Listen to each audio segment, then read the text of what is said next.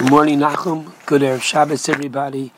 And whoa, today is a very different Erev Shabbos. Today is Asura B'Teves, and today is one of the four fast days that commemorate the different Avelus, the different mourning, and the different commemoration of the two Bate Mikdashos, different aspects of each of the Beis Hamikdash, as we will talk about in a moment. The Parsha, tomorrow we have the privilege of reading Parshas Vayigash. Parsha Vayigash is probably the most emotional Parsha in the Torah, whereby you have, after 22 years, Yosef uh, reveals himself to his brothers. Yosef, Yaakov comes down to Mitzrayim, and the once again the meeting of father and son after that same period of time, and uh, whoa. So let's start with uh, Sarah Beteves, and then we will, please God, uh, see some of the aspects of the day in uh, Parshas Vayigash. Because as we have been noting, the Parshios that we've been reading, and especially even today, the idea with unfortunately the war in Gaza, we find that uh, the Torah of Toras Chaim, which was given 35 plus hundred years ago, is so relevant to literally today. So the Navi Zechariah in chapter 8, Pasuk 19, has a nevuah whereby he speaks and says that the four fast days, Som Horvi, the fast of the fourth month, which is Shavasa Batamus, because Nisan is regarded as the first month, so going from Nisan, Som Horvi'i, the fast of the fourth month, which is Shavasar, Tzom HaChamishi, which is Tisha B'Av, Tzom HaShavi, which is Tzom Gedalia, and Tzom Asiri, which is Asara B'Teves, the Navi promises that these four fast days are going to be a future holiday. Instead of being fast days, Sasom Simcha, they're going to be happy days on our calendar. So the interesting point to note is that what the Navi is giving us is the month as to when there is a fast and not the specific date. So this is what we find in the Navi uh, Zechariah, and therefore we can understand that when Shavasa B'Tammuz falls out on a Shabbos, we don't fast on that day on Shabbos, but rather we push it off till the next day. This is how the Minchas Chinuch explains why we don't fast on Shabbos. And because after all, it's almost like, on the one hand, the rabbis tell us that we have to eat three meals on Shabbos, and on the other hand, the rabbis tell us that we are to fast on these fast days. So why would we prefer one rabbinic law over the other? Why do we take the rabbinic law of eating three meals why does that take priority over the rabbinic law of fasting? And the answer is because we can fast on the next day, which is what we do. So when Tisha B'Av, as we know, falls out on a Shabbos, so we fast on the next day, on Sunday. So therefore, the same would be true if today's fast which is the fast of Asar B'Teves. Now, what happened today? We're focusing today on the end of the first Beis Hamikdash. The Beis Hamikdash was destroyed, first and second, on Tish B'Av. Regarding the first Beis Hamikdash, the Babylonians put a siege around Yerushalayim, approximately two and a half years before the destruction of the first Beis Hamikdash, and this is the beginning of the end of the first Beis Hamikdash, and therefore we fast on this day. So, in keeping with what we said a moment ago, Tzom Asiri, in theory, today, meaning the fast of Asar B'Teves, if this were to fall on a Shabbos, we would not fast, we would push it off to Sunday, in keeping with the others. The exciting aspect of today is the Avudraham, who was a Rishon, one of the early uh, commentators and uh, uh teachers within our uh, history, the Avudraham, who has a perush on the Siddur, the Avudraham writes that if Asura B'Teves were to fall on a Shabbos, and our calendar has, quote, been rigged that it could not, but if it would be if it would fall on a Shabbos, we would fast on Shabbos. Now, this has raised a great deal of eyebrows among many different commentaries who perhaps even disagree. But the Avudraham is worthy of great respectability, and the question we'd have to ask is why? Manishtana, what's different about Asura B'Teves than all the other fasts which we don't fast, as we mentioned earlier, on Shabbos, why would Abu, the uh, Asar B'Teves be different? What's special about today? So the Chassam Sofer, in his commentary on the Slichos, which we said this morning on, uh, and those who have not yet davened are about to say momentarily, the Slichos that is said on Asar B'Teves, his commentary on it explains why Asar B'Teves might be different. And he gives the following uh, explanation. He says that every year on Asar B'Teves, HaKadosh Baruch Hu calls together his heavenly court, and it's a Yom Adin, it's a day of judgment It's a day of deciding will the Beis Hamikdash be rebuilt this year. That's how important today Asar B'Teves is. As a result of that, the commentaries say something very, very sharp, and that is as follows. We know that we don't fast on Shabbos.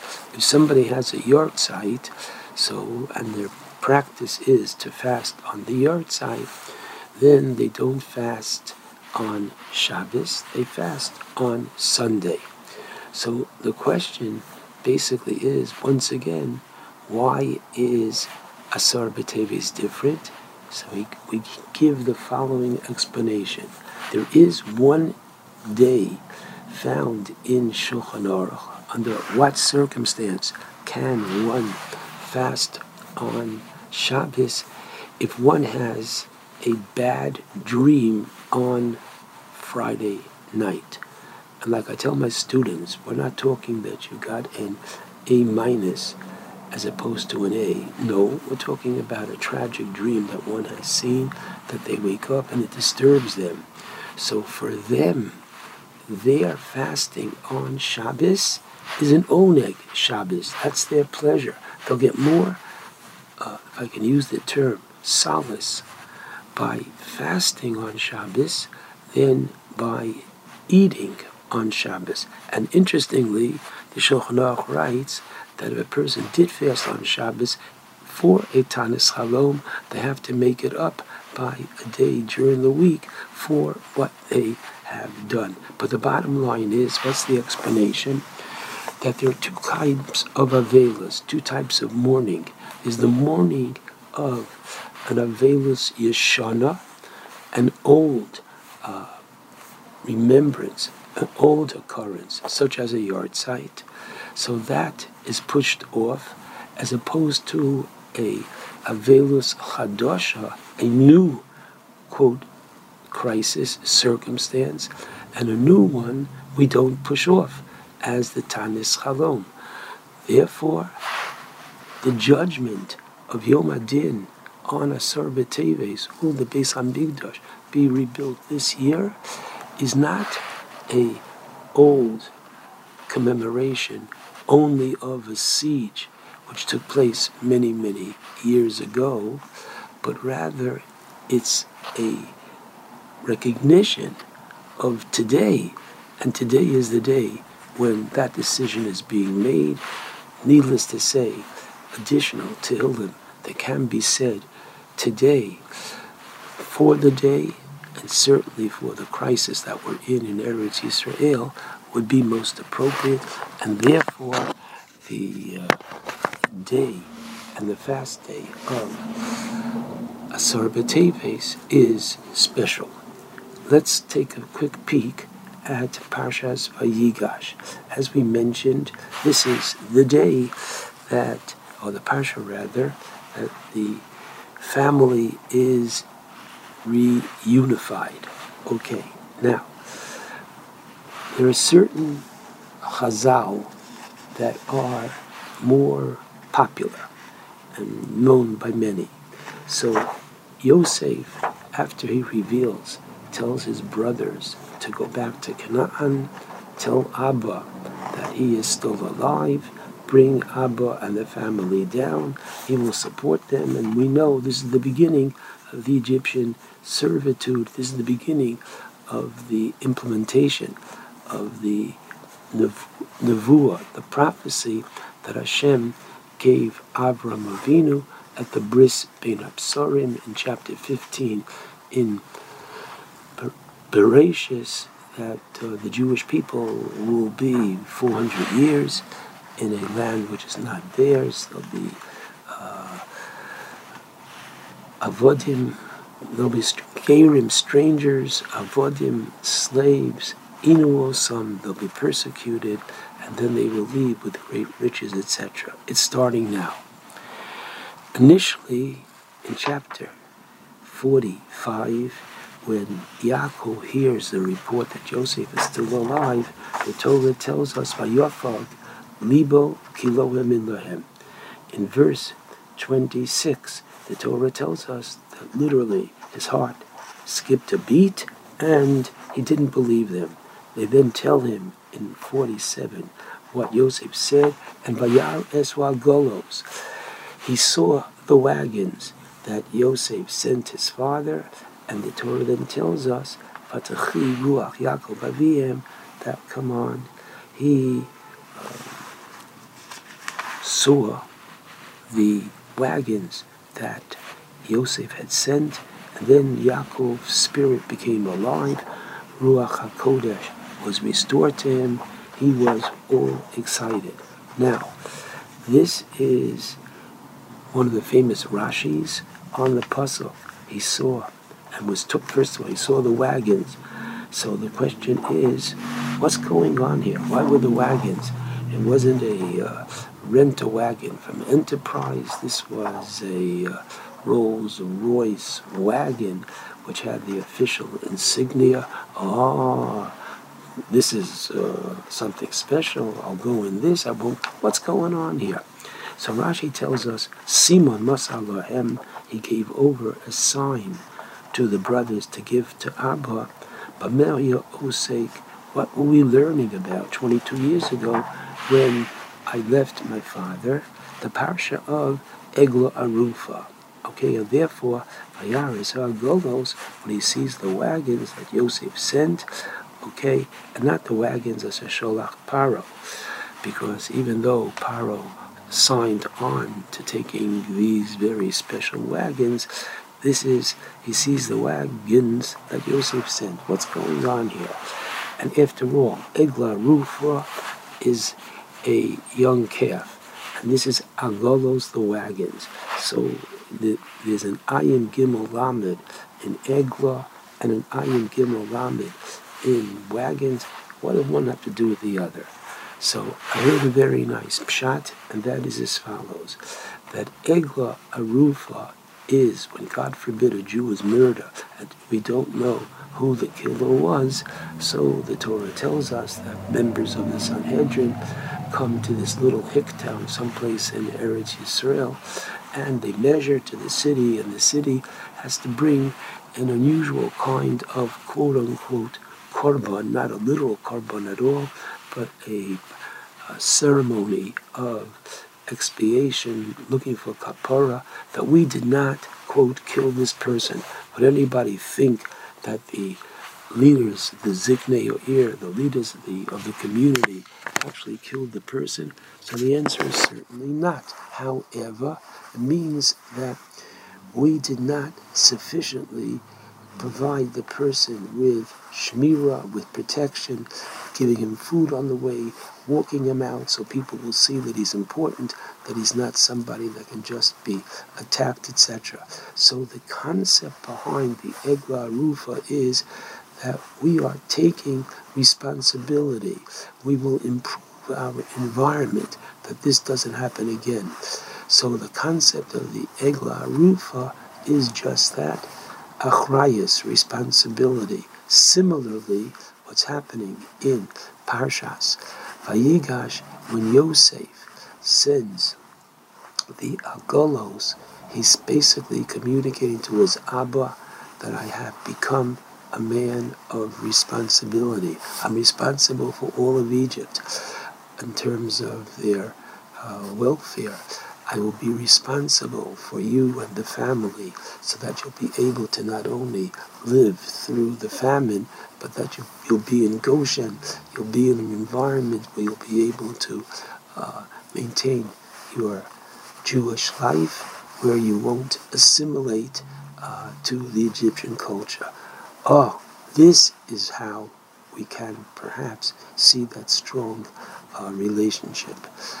If we have and other examples as well of responsibility, such as the Torah tells us that when they are reunited, the Torah says that Vayipol al Savre Binyamin Achiv, that Yosef falls on the necks of his brother uh, Binyamin, and Binyamin falls on his neck.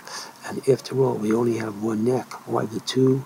And the rabbis tell us on the psukim in Shir Hashirim that the net refers to the Beis Hamikdash, and therefore certainly they cried for the emotional moment of seeing a lost brother after 22 years. But in addition, once again, they looked into the future and they saw that unfortunately, because of sinas chinam, because of the hatred of one brother to another, because of the hatred uh, in the family, this caused that down the road is going to be the destruction of the two Bate Mikdash.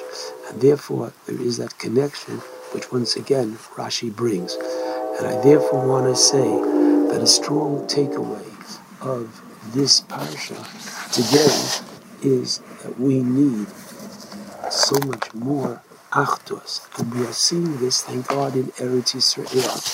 See how many people are running to Eretz Yisrael to help, to help from here and all over the world financially, and to go to Eretz Yisrael, to be there, to take the place of people who are in the army and do the jobs for them.